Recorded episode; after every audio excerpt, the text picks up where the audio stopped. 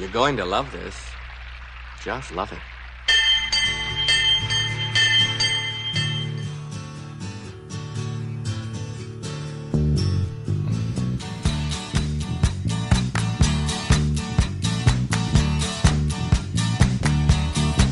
Well, I don't know why I came here tonight. Why did I? Why did I I? got the feeling that something right. That's right. Scared in case I fall off my chair. Nope, not scared. And I'm wondering how I'll get down the stairs. Clowns to the left of me, jokers to the right. Here I am, stuck in the middle with you. Oh, they are all over. Yes, I'm stuck in the middle with you. Yes, they are. But I am stuck in the middle with you, and I am delighted to be stuck in the middle with you. After three long weeks away uh, during the KPFK Fun Drive, thank you all for your support. Delighted to be back. This is your broadcast on Pacifica Radio's 90.7 FM in Los Angeles, 98.7 FM in Santa Barbara, 93.7 FM in San Diego, 99.5 FM in Ridgecrest and China Lake, and of course, coast to coast and around the globe on kpfk.org, on the Stitcher app, on the TuneIn app, on the Progressive Voices channel on TuneIn, on Netroots Radio, on Liberal Justice Radio, and even on iTunes. Yes, you can run, but you can't hide. I am Brad Friedman, your friendly citizen investigative blogger, journalist, muckraker, troublemaker, and all around swell fellow from bradblog.com. Glad you could join us here. As I say, very delighted to be back. Um, Live with you from Los Angeles. Uh, we will be joined momentarily by a former Republican presidential candidate. So you're going to want to stick around for that. A really, really interesting guy, as a matter of fact. Um, and and we're going to be talking about rights. We're going to be talking about freedom, and it's only appropriate because I know I'm sure many of my listeners here. Uh, are, are just back from Operation American Spring in Washington, D.C., where uh, I know that uh, the, the organizers told us 10 to 30 million Americans would be showing up to uh, demand the resignation or arrest of President Barack Obama, Vice President Joe Biden, uh, Democratic leader Nancy Pelosi, uh, Senate Majority Leader Harry Reid. Who else was going to? Oh, John Boehner was going to have to uh, stand down was somehow was going to be arrested. Uh, Mitch McConnell was also going to be deposed by the Operation American Spring. Well, as it turns out, the uh, 10 to 20 million people, 10 to I'm sorry, 10 to 30 million people didn't actually make it out to Washington D.C. As a matter of fact, the number was closer to 10 million. Actually, the number was closer to 10. Uh, I wrote about it at bradblog.com and over at salon.com because Glenn Beck's supporters turned on him, turned on Glenn Beck, said that they had been Beck stabbed because Glenn Beck did not support Operation American Spring.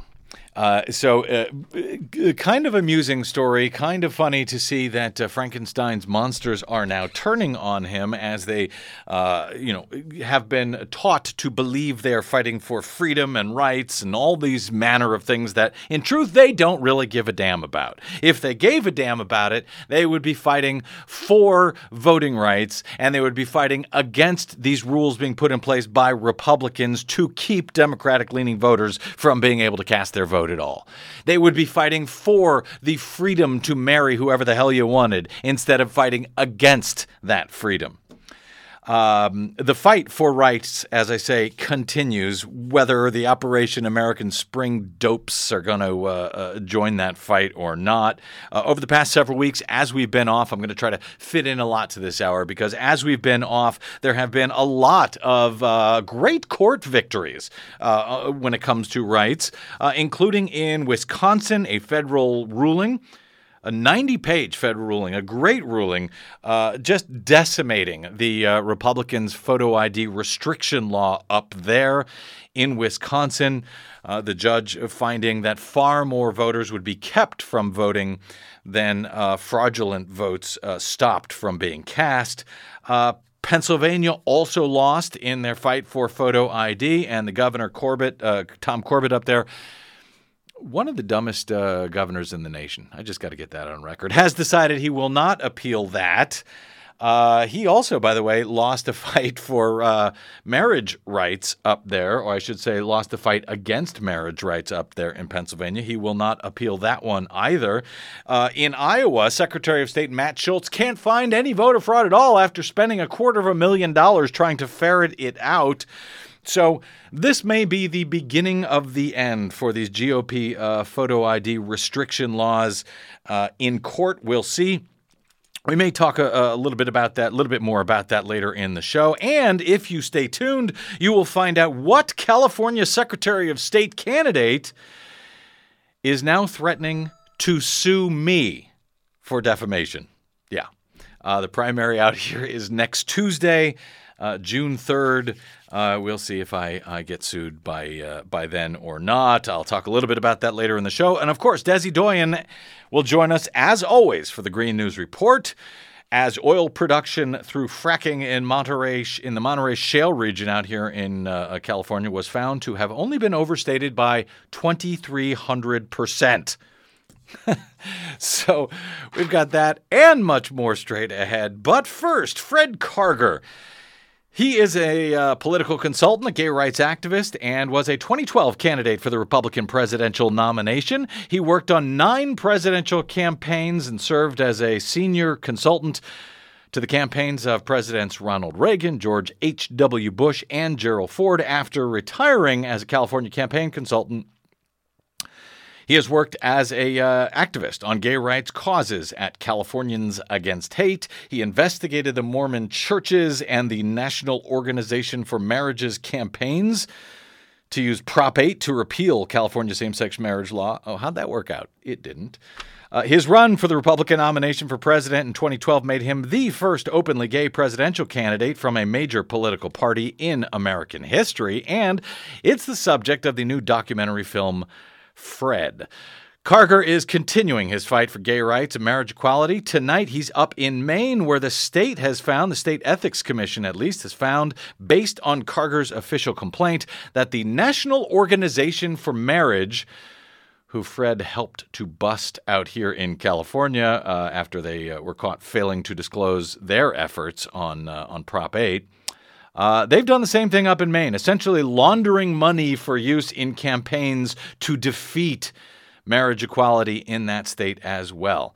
The Maine Commission on Governmental Ethics and Election Practices recently released a scathing 37 page report recommending a record $50,000 fine against National Organization for Marriage, that's the nation's leading anti LGBT group.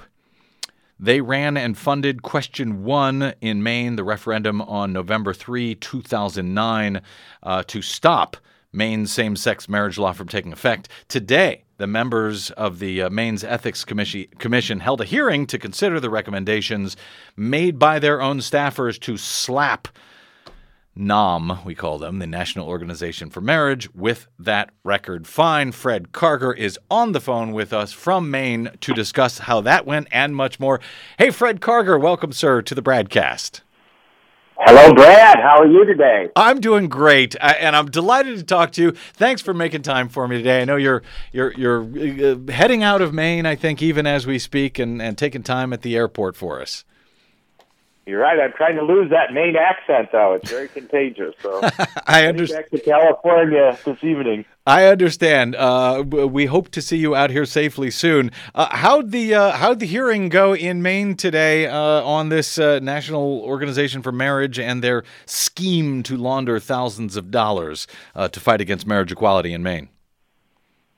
Actually, it was a it was a very heartening day to see our governmental ethics commission at work and doing such a splendid job. And this is a very small office in Maine, the Maine Ethics Commission. But uh, five years ago, based on a 30, a 55 page complaint I filed against the National Organization for Money Laundering, they voted three to two um, in 2009 to investigate NOM, who was in the middle of funding their anti-gay marriage campaign in Maine. As you mentioned, question one. Well, the investigation proceeded. Um, unfortunately, they were successful and stopped marriage in Maine for three years. But then NOM sued the commission and sued the state taking, taking it all the way to the U.S. Supreme Court and the state of Maine Supreme Court to stop the investigation.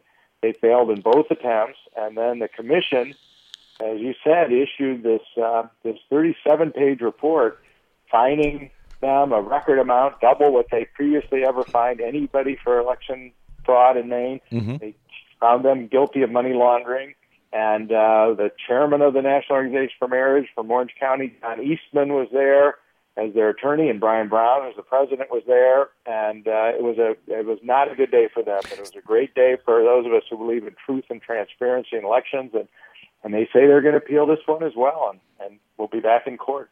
So, uh, so it's official now. The fine has been levied against this group, and of course, they have their right to to appeal, and it's going to go to court. But in fact, Maine has slapped this group with a fifty thousand dollar fine. Correct?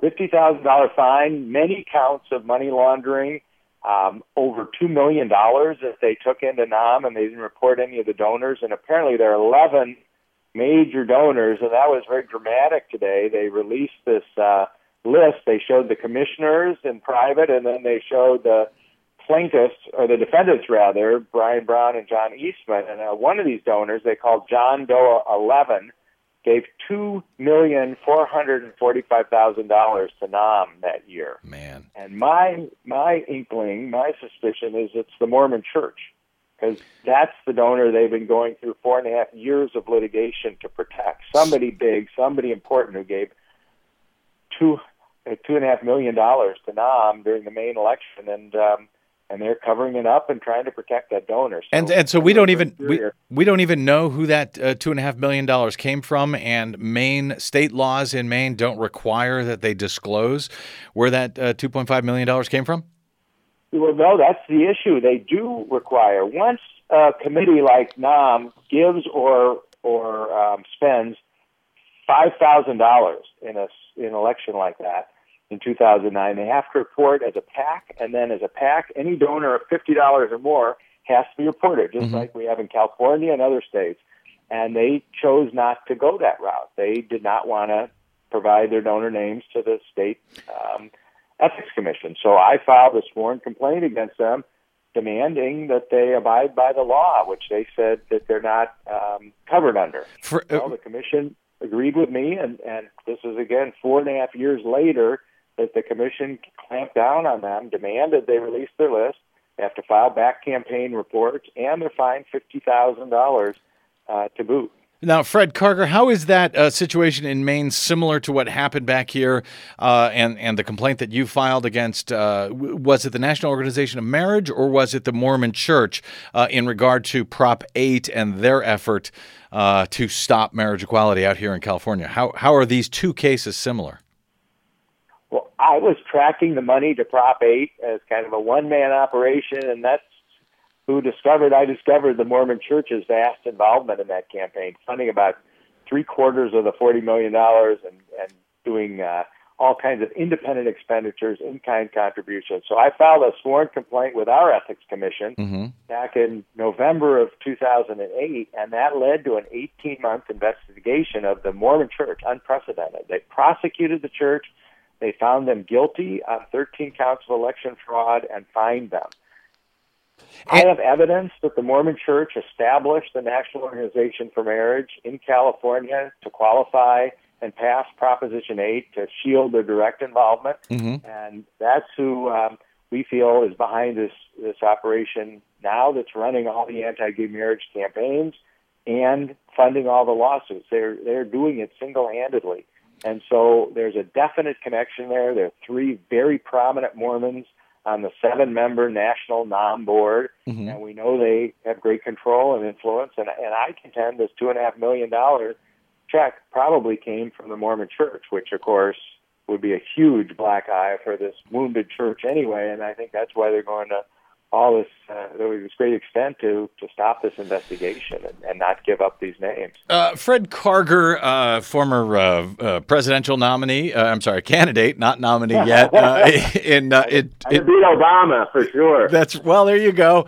Republican presidential candidate from 2012 and LGBT activist. Fred, we we had a, another similar case where it was found that the Koch brothers out here in California were funding two different propositions.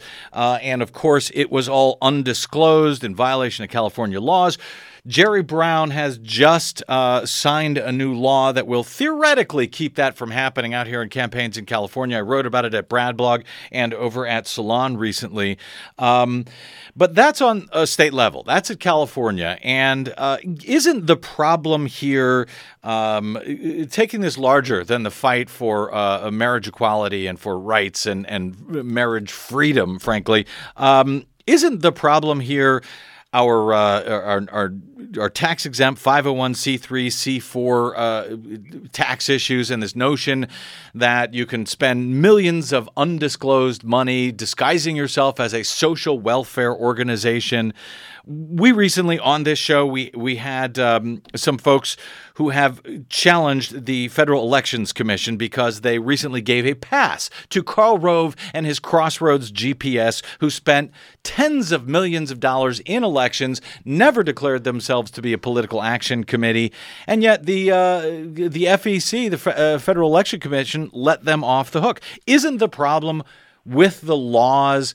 that we have on both the state and federal level that allows this stuff now to happen and the fact that nobody is seeking accountability, or at least your party, the Republican Party, is doing everything they can to avoid accountability on these issues.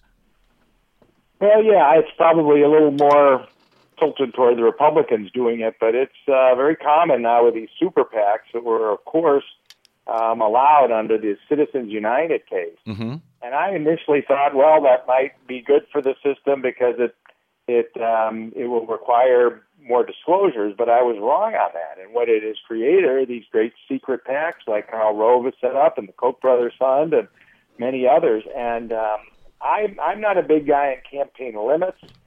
Um, some instances they're they're healthy, I think, but but what I am fully supportive of is, and I agree with Anton Scalia on this, who is wrote the majority opinion that the disclosure is everything. Eight to one Supreme, U.S. Supreme Court decision that we want to know where this money comes from. And poll after poll, of course, the public does too. And I think it's an important part of our democracy. So we're going to have to tweak these laws because the Supreme Court, basically with Citizens United, opened up the floodgates and people can give as much as they want. And we certainly saw that in the presidential election, two billion dollar campaigns, Romney and Obama, and plus you know, hundreds of millions more from all these independent groups. So I think we do need to reform our system. It's a very tough situation based on Supreme Court rulings, though. Well, Fred, we obviously we need to uh, you, you say tweak these laws, but your party is working very hard to do quite the opposite of that in every way they can. That case I mentioned uh, concerning uh, Karl Rove uh, and his Crossroads GPS at the uh, Federal Election Commission, I mean, they were, you know, the, the staffers on that commission were very specific that uh, Rove uh, broke the law by not filing as a political action committee. But because the Republicans have stacked the FEC with, with people who simply will not follow the law and they're being sued on that, uh, that case went nowhere. The signal was sent out to Karl Rove and the Koch brothers and the Democrats who are, who are doing this uh, that, you know, go ahead and do it. Spend all the money you want, pretend that you're a social welfare welfare organization. Spend all the money you want on campaigns, directly on uh, campaign ads and so forth, and nothing will be done about it. I mean, I, I, I have since since I've gotten to know you over the years, I still continue to ask myself, how can you still be a Republican when your party seems to be absolutely opposed to pretty much everything you advocate for, Fred Karger? well, I'm one of these stubborn guys. I've been in the same house 37 years, and so it's pretty hard for me to change. And the Democratic Party's in in fine shape on voter registration and opening that up, and election reform and um, social issues certainly. But the Republican Party is where the work needs to be done, and I think if every moderate and libertarian Republican, independent Republican leaves the party, then it's really going to be in trouble. So I'm there to try and change it, to speak out on issues, to to go to Republican gatherings when I can, and I can stomach them. Uh, they're pretty unpleasant, a lot of them today, but but I'm encouraged by some of these candidates who are turning out younger voters and getting them excited. Ron Paul was a great example. I didn't agree with him on much, but I go to his rallies during the 2012 cycle, and he'd have 10,000 college students show mm-hmm. up for these things, kind of Obama numbers. So, you know, there's hope. I'm I'm hopeful that the Republican Party is going to move a little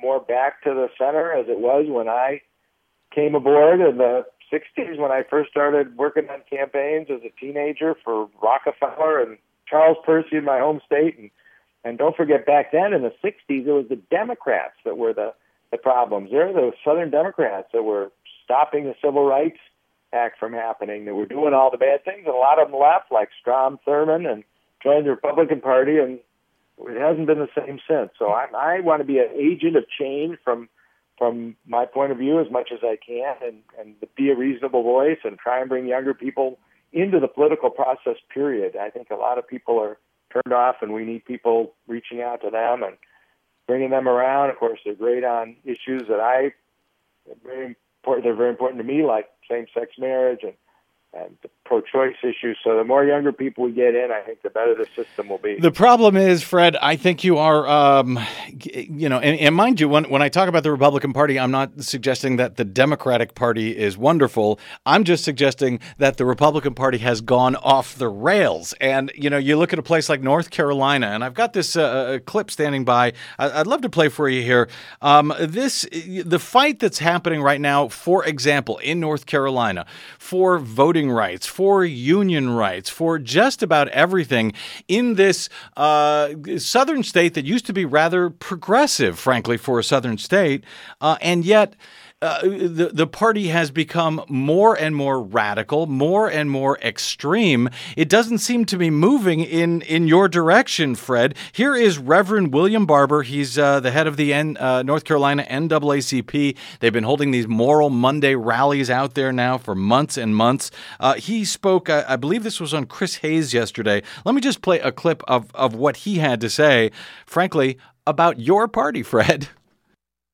this extremes that we don't even call them Republican because the things they are fighting against, Republicans have actually supported. They have denied Medicaid expansion to 500,000 people. There's a young lady being arrested tonight with cervical cancer who would be eligible for Medicaid.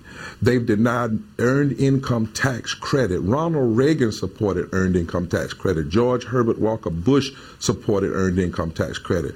They've denied unemployment and they have denied uh, uh, uh, teachers their 10 year. We're in court right now. The judges are ruling against them and they've denied voting rights. So this is an extremist. These are not. This is not mainstream republicanism because in the history of Republican, republicanism and in the history of Democrats, people have supported things. But this is extremism at its core.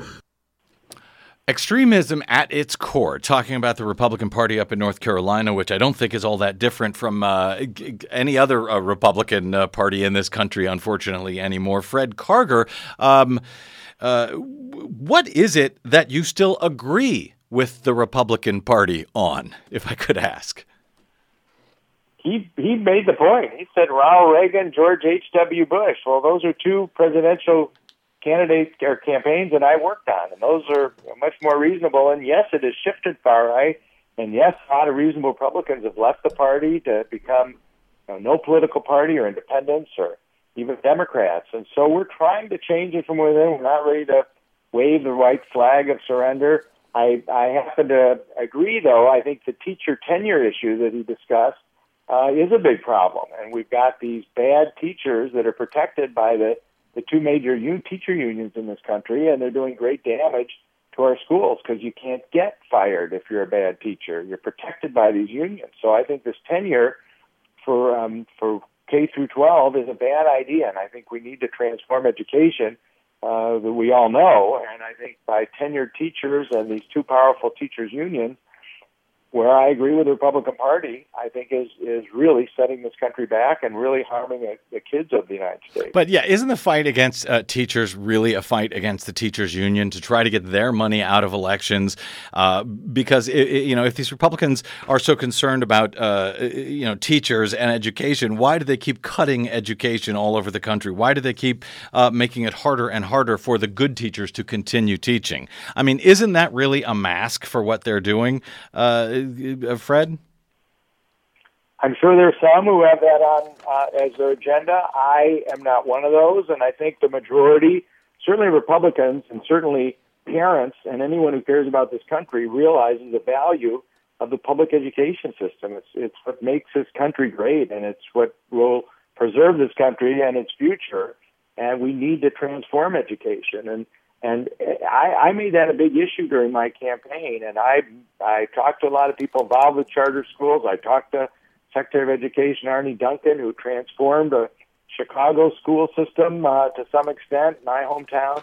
And I think it's very important. I don't think it's strictly political that they're trying to just bust up these unions so there'll be less funding. And there's plenty of funding on the Democratic side too. There are a lot of wealthy Democrats, and there are a lot of uh, strong unions, and and I think there are a lot of necessary unions, and I've worked with many.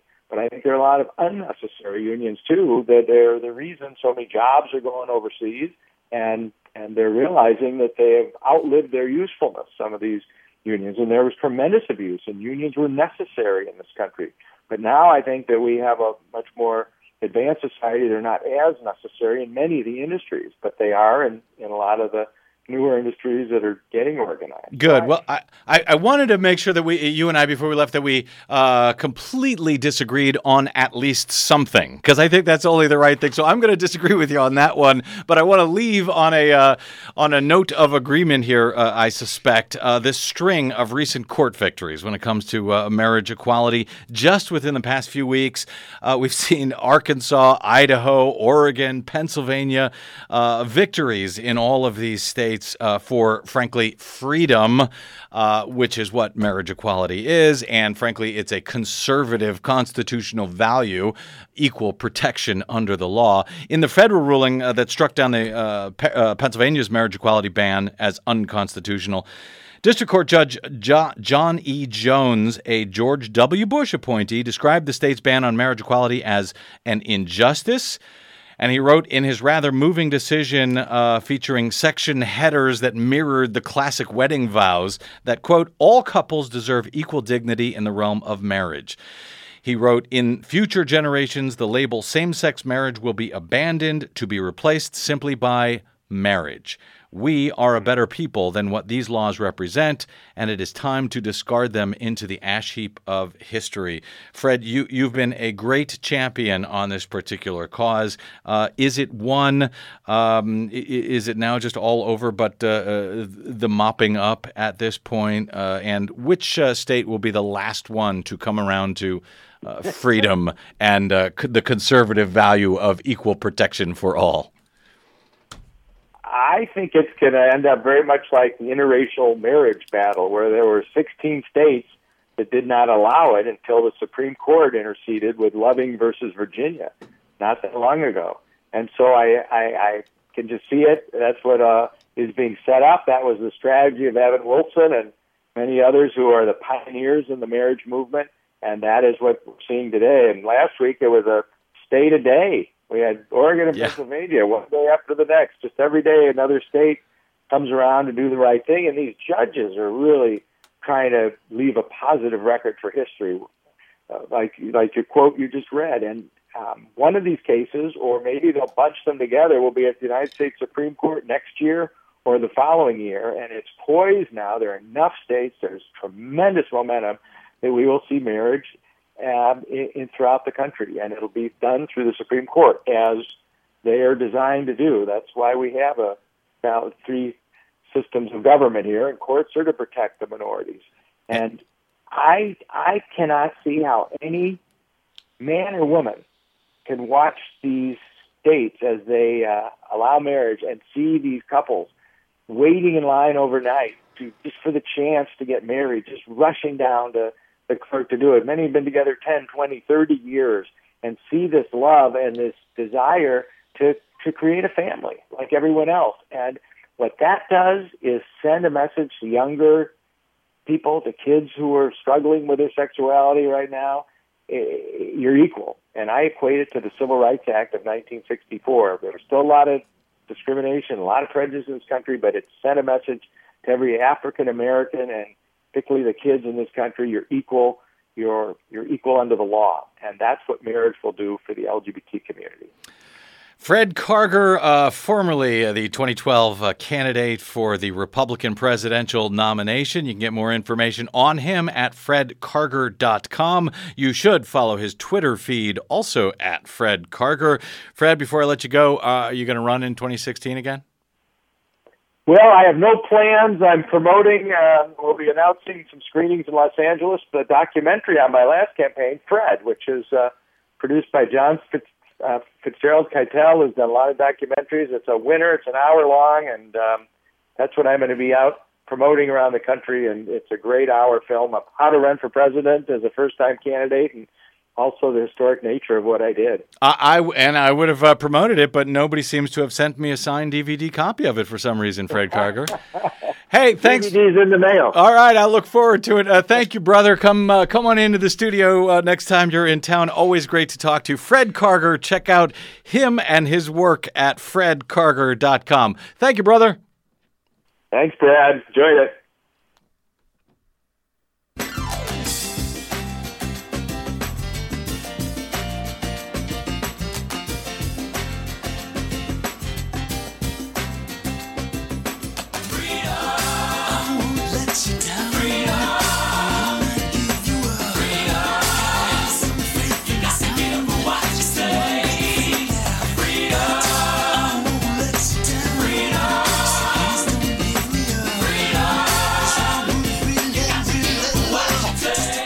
Yep. Freedom breaking out all over the country. Nice to see. Uh, we're going to take a quick break here and come back with much more of your Bradcast, including uh, some information on the upcoming California Secretary of State's race and the Secretary of State candidate who is now threatening to sue me. All of that and more, including Desi Doyen and the Green News Report, straight ahead. This is your Bradcast.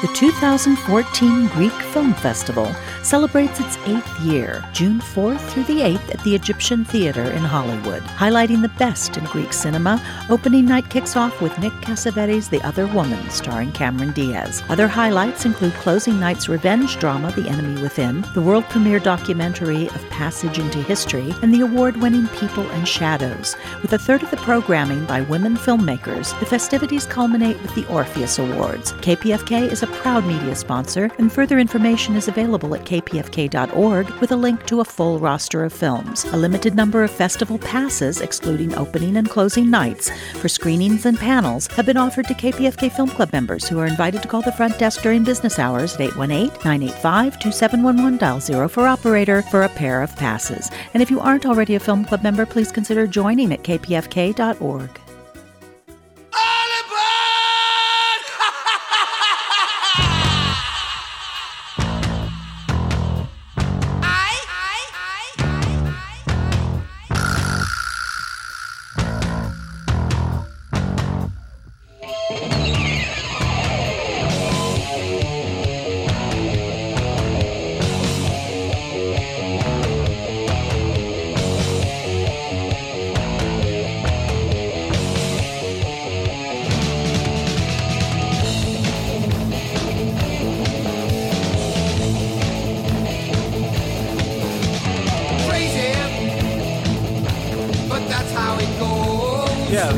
is how it goes. That is. It's crazy. This crazy race out here in uh, California for uh, Secretary of State is is really crazy. Especially when I'm uh, being threatened with a lawsuit from one of the candidates. Go figure. Welcome back. This is your Bradcast. I am Brad Friedman from BradBlog.com. Uh, this is uh, an amazing story. You know, we, so we've got this election coming up, a primary election out here in California coming up uh, next Tuesday, and the way it works now in California, the primary elections, uh, all the candidates are in one big pot, uh, and the top two vote getters of any party go on to compete against each other in the in the fall in November. So e- even if you got two Republicans, two Democrats, uh, a Republican and a Democrat, a Republican and a Green, a Green and a Libertarian, whoever are the top two vote getters, go on to meet each other in November. Now, out here in California, it's the largest uh, voting populous state. And much of the country actually looks to California and the voting systems that we use out here uh, when they are buying their own voting systems. There are new electronic voting machines, uh, there are various election laws, and so forth. So, um, the Office of Secretary of State of California is a very important one. It's the chief election official in the state of California. Now, our current Secretary of State, Debra Bowen, she is term limited, so she's uh, on her way out. She has served two terms here. When she first came into office, she completed the top to bottom uh, uh, review of electronic voting systems and found that every single one of them that was used here in the state of California was vulnerable to manipulation without detection in a matter of seconds in such a way that it could flip the results of an election with very little possibility of detection. So she uh, decertified a few of the voting systems. She uh, actually she decertified all of the voting systems, and then she recertified some of them provisionally if they used a certain uh, uh, you know security uh, techniques to minimize the uh, chance of stealing an election. Those are what we are now dealing with out here in Los Angeles, the largest, single largest voting jurisdiction in the nation. The County of Los Angeles is inventing a new voting system. Uh, if they move forward, as uh, Dean Logan, the registrar, has told me, it will be a, um, unfortunately, 100% unverifiable touchscreen voting system. And there are other jurisdictions around the country who can't wait for LA to do this because then they plan on uh, uh, buying the same system for use out there. A lot of aging uh, e-voting systems around the around the country. So.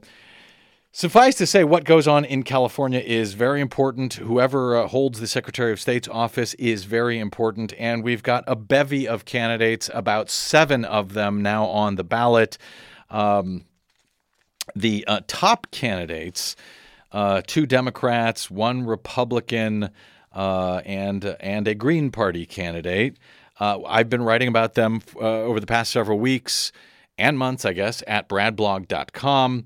Talking about right now, the leading Democratic candidate is uh, Senator, State Senator Alex Padilla. He is the one who put through a radical election reform bill at the end of last year out here in California that does away with federal certification testing of California voting machines. It also does away with a state certification of voting machines if the Secretary of State approves them. So a Secretary of State can approve new electronic voting systems that have not been certified. He can he or she can approve them for use under this new law that has been signed by Jerry Brown for use in live elections without being certified at either the state or federal level. In in essence, it gives unprecedented power to the California Secretary of State um, to to determine voting systems that are used across the entire state. So, this is an important uh, race, obviously. The man who passed that law, as I said, was State Senator Alex Padilla. He is currently the leading Democratic candidate. So, that power that he granted to the Secretary of State, that will be his if he, uh, if he wins this November. Of course, he has to get past Tuesday first. Um, in passing that law over the past several months, uh, Padilla completely misled voters about what that law does and doesn't do.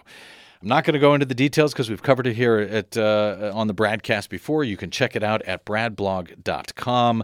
But uh, it would concern me to have someone uh, who would so blatantly mislead the public uh, as our Secretary of State. Then there's Uh, Derek Cressman, also a Democrat, a former uh, official, a former executive with Common Cause. He's great on uh, issues like dark money and the Koch brothers and, and disclosure of money, the things that uh, we were talking about a little bit with Fred Karger in the previous hour. Uh, he's great on that. He's not as great on voting systems. And uh, he was kind enough to uh, get into uh, to give me a statement on on his current position on voting systems. He's learned a lot clearly over the past year since I first talked to him about some of this. Uh, I still have a number of concerns uh, that he really understands the concerns about electronic voting. Um, so those are the two leading Democrats. Uh, then we've got the leading Republican. Pete Peterson is his name. He uh, he's a professor at uh, uh, Pepperdine University uh, in, in a, uh, a, school there that is actually funded in part by uh, Charles Koch. he came out a couple of weeks ago after Rand Paul had made a statement to the New York Times that he was disturbed by the Republican photo ID laws that were sweeping the country. He was concerned about them uh, because uh, they were, quote, offending people. That was Rand Paul. That was actually what he told the New York Times that uh, these laws are offending people, therefore, uh, the party should stop going so crazy about them. He said, I think it's wrong for Republicans to go crazy on this issue because it's offending people.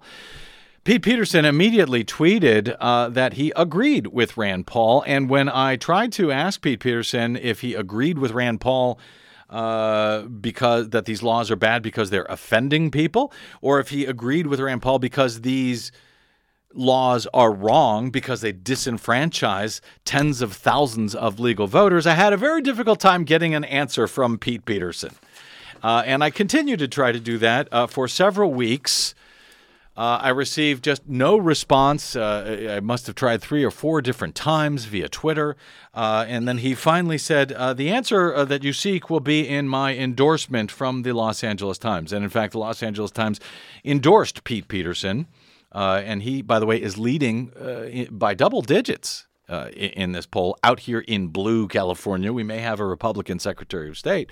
Uh, but that endorsement by the LA Times did not say you know why it was that Pete Peterson opposes these laws, uh, these photo ID restriction laws. In the meantime, then.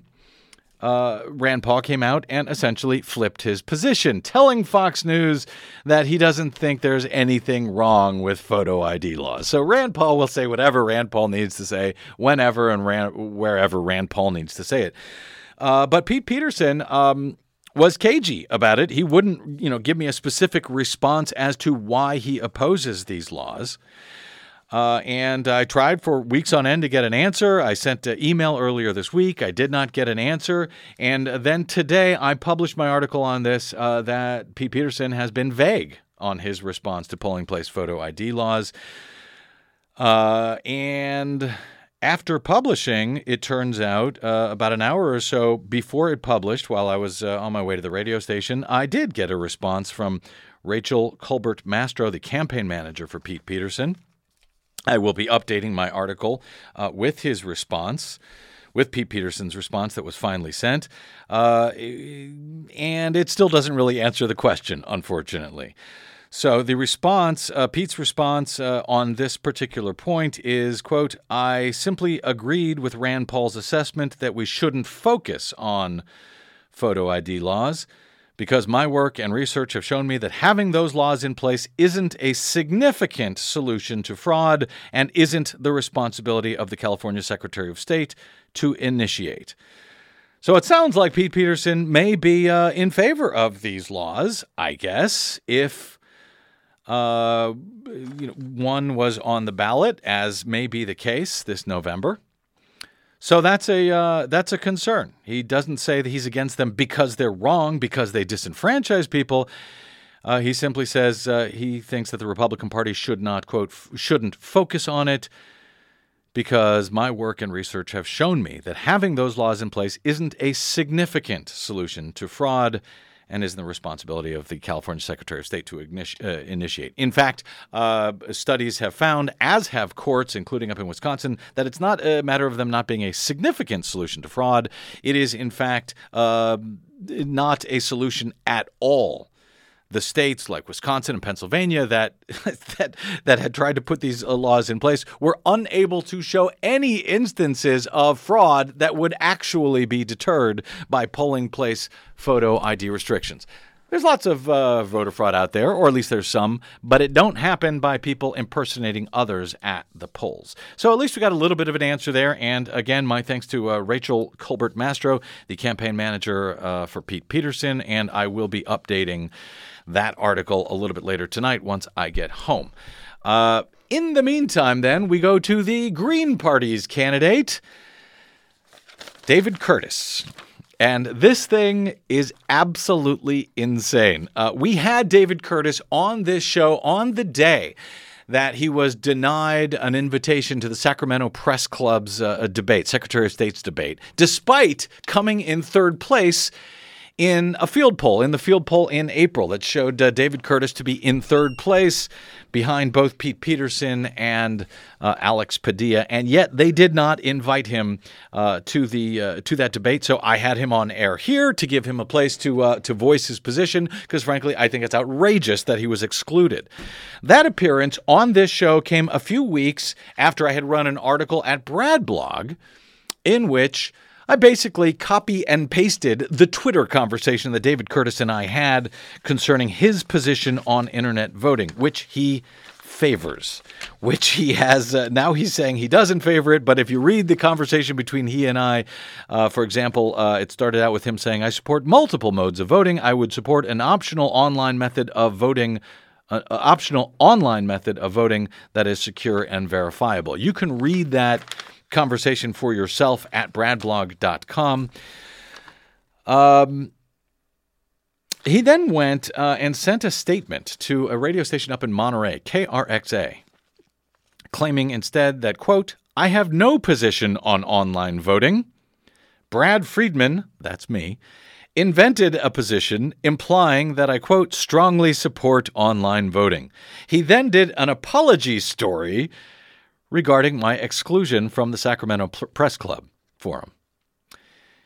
David Curtis went on to say in the statement he uh, supposedly supposedly gave to KRXA, uh, he, he posted it on his website. It's still there, uh, saying, "quote The state of journalism seems to be very weakened by the disruptive influence of the internet."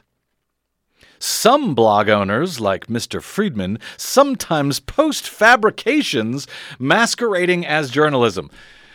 So, uh, David Curtis, Secretary of State uh, candidate for the Green Party, is accusing me of posting fabrications masquerading as journalism. He is accusing me of inventing his position on online voting. That, in and of itself, was remarkable, if completely untrue and defamatory. Uh, but then, in uh, in comments for that story, after I published that story, David Curtis said, in kind, this is it. You can still see this. Go to bradblog.com. This is just amazing. Uh, he says, quote, I stand by my statements. It is Mr. Friedman who should be sued for defamation. Another uh, reader at Bradblog asked, What are your grounds for defamation against Bradblog.com and Brad Friedman? David Curtis, thank you. Uh, David Curtis responded by saying, My attorney will make it clear for all interested parties. As I have said, my attorney will make the case for everyone to see. Best regards, David Curtis. Uh, and then after a few more uh, commenters said, uh, David, are you crazy? Are you out of your mind? What are you thinking here? I really wanted to vote for you. I wanted to vote for a green candidate. Uh, David Curtis replied by saying, quote, I am willing to include more names in the suit. By all means, David Curtis. That's your Green Party candidate in California for Secretary of State threatening to sue journalists for reporting what the candidate actually said. Uh, we report, you decide around here. The California primary election is June 3rd. Oh, brother, uh, good luck with uh, with what we have ahead in this particular state and with what the rest of you around the country get to enjoy because of it. Alrighty then, let's do some green news, shall we?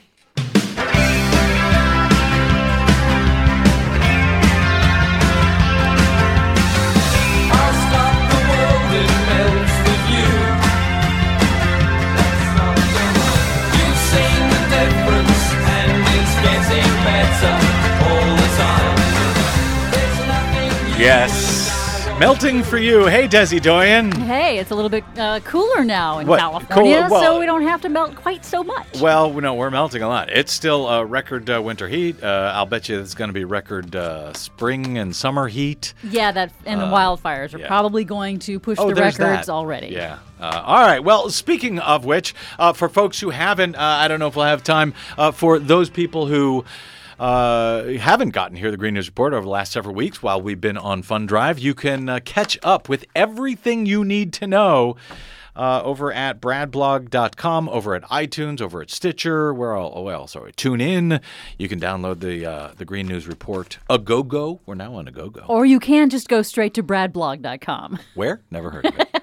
Uh, and, and catch up on much of what you missed. Uh, is there any uh, w- one or two uh, bullet points before we get to the latest Green News report of things that Bradcast listeners would have missed over the last uh, several weeks? One or two things. Yeah. What are you talking Yeah, about? I know. One It's been a really busy- things? it's been a really busy okay, week, so one thing that was rather Yeah. major, I thought, was that Pope Francis uh, actually came out last week and had his uh, uh, uh, what they call a catechesis, where he actually sits and talks to the folks in uh, in Rome, and, and he said that it is very important to take care of the environment. It is very important to address climate change, and he said essentially, if we destroy creation, creation will destroy us. That was pretty pretty big for him to say that. I That's one of those uh, lefty popes, uh, one of those liberal popes to be ignored, apparently. Well, you know, So, it's part uh, of, of this new evangelical environmental movement Yeah. that's rising in the United States as evangelical Christians are trying to uh, convince their fellow Christians that, hey, you know, God created the world. It might be a good idea to take care of it, since that was the, the whole point of the Bible. So the ev- to do that. so the evangelicals and the Catholics now hate America. Um, and then um, CNN chief Jeff Zucker, you know, he's the head of CNN now, and he was roundly criticized for saying that global warming is indeed an important news story. But then he But- admitted that CNN doesn't cover it much because their viewers just don't find it that interesting. And I think it's because CNN's coverage is so boring that, of course, viewers are bored by CNN's coverage. Everything is boring on CNN. That's the problem. now I shouldn't say that because May our May what is it May twenty second episode of the Green News Report. In response to this story, we did our our audition for CNN. Yeah, and So- that consisted basically of punching CNN in the face. Well, But- yes, but we show how you can make uh, green news reporting uh, interesting and amusing. All right. Speaking of interesting and amusing, we better get before we run out of time. Yeah. To our latest green news report. It's actually comparable to the Dust Bowl, and in some places, even worse. Drought decimating Oklahoma's wheat crop. Officials say five helicopters, four duck scooper planes, and three water bombers were brought in from Canada. Massive wildfires in Alaska. The strongest May hurricane on record. California's oil is too hard to frack. Plus, the politics of language. Americans care about climate change. Just don't call it climate change. Okay, I won't.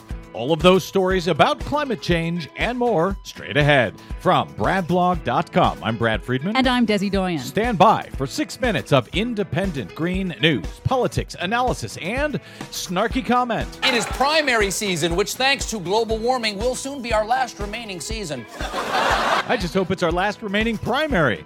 This is your Green News Report.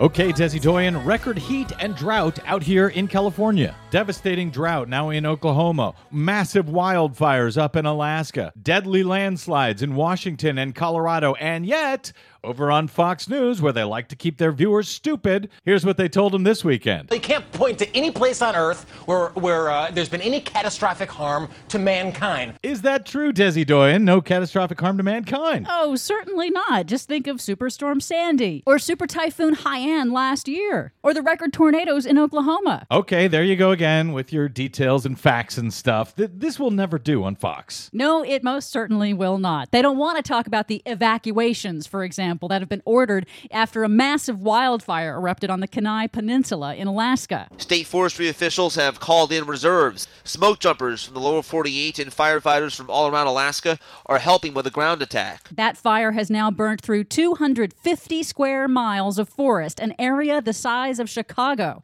That's the largest of three wildfires burning south of Anchorage. One is threatening an oil pipeline. Now, while large wildfires are not unusual in Alaska, Forest Service officials say it's unusually early in the year for a wildfire this big, and it's unusually dry after the warmest January on record when Anchorage was 20 degrees warmer than Minneapolis. And as down here in California, the wildfire season has been extended by like a month because of global warming, correct? Yeah, it's almost year round now down here in California. We're also seeing extremes heating up the Pacific Ocean off the coast of Mexico, where Hurricane Amanda is now a Category 5, making it officially the strongest Pacific hurricane ever recorded for the month of May. In Oklahoma, record drought is decimating crops. Oklahoma City meteorologist Aaron Brackett of KFOR says it's actually worse than the Dust Bowl of the 1930s. We're talking something that we haven't seen in not just years, but decades. Now, the Dust Bowl came about because of bad farming practices amidst uh, a drought.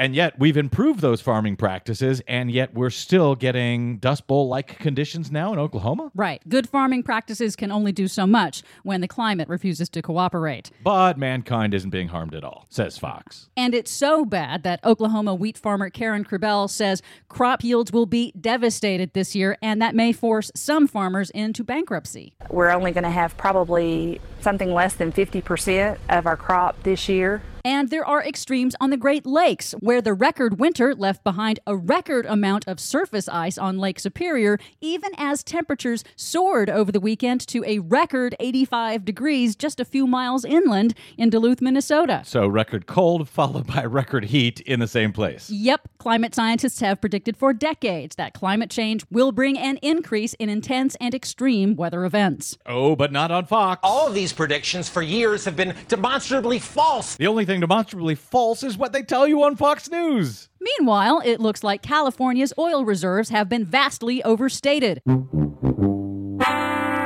Federal energy authorities have drastically reduced estimates of how much oil can be recovered from California's Monterey shale deposits, cutting those estimates by 96%. In other words, when you look at the number, they overestimated how much oil they'd be able to get out of it by 2,300%. Yep, it turns out the Monterey Shale deposit in California is mostly undrillable, too deep, and too difficult to be recoverable with today's technology. Finally, Americans do care about climate change, just don't call it climate change. Call it global warming. That's the conclusion of a new study from the Yale Project on Climate Change Communication. The study shows the term global warming resonates more than climate change, with Americans 13% more likely to understand it is a very dangerous risk. That confirms the secret memo written in 2002 by Republican language consultant Frank Luntz telling Republicans to say climate change instead of global warming because it is, quote, less frightening than global warming. Exactly. He knew global warming was scarier, and he told the Republicans to stop using that phrase. And it looks like it worked. For much more on all of those stories and the ones we couldn't get to today, please check out our website at greennews.bradblog.com.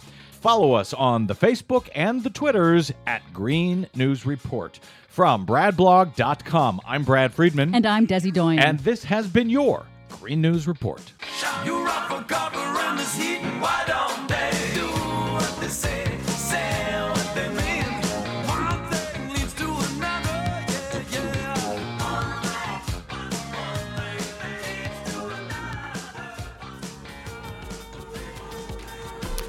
Thank you, Desi Doyen. My thanks to uh, Desi, our producer, my co host to the Green News Report. Also, my thanks to Nadia Richardson, our soundboard operator today.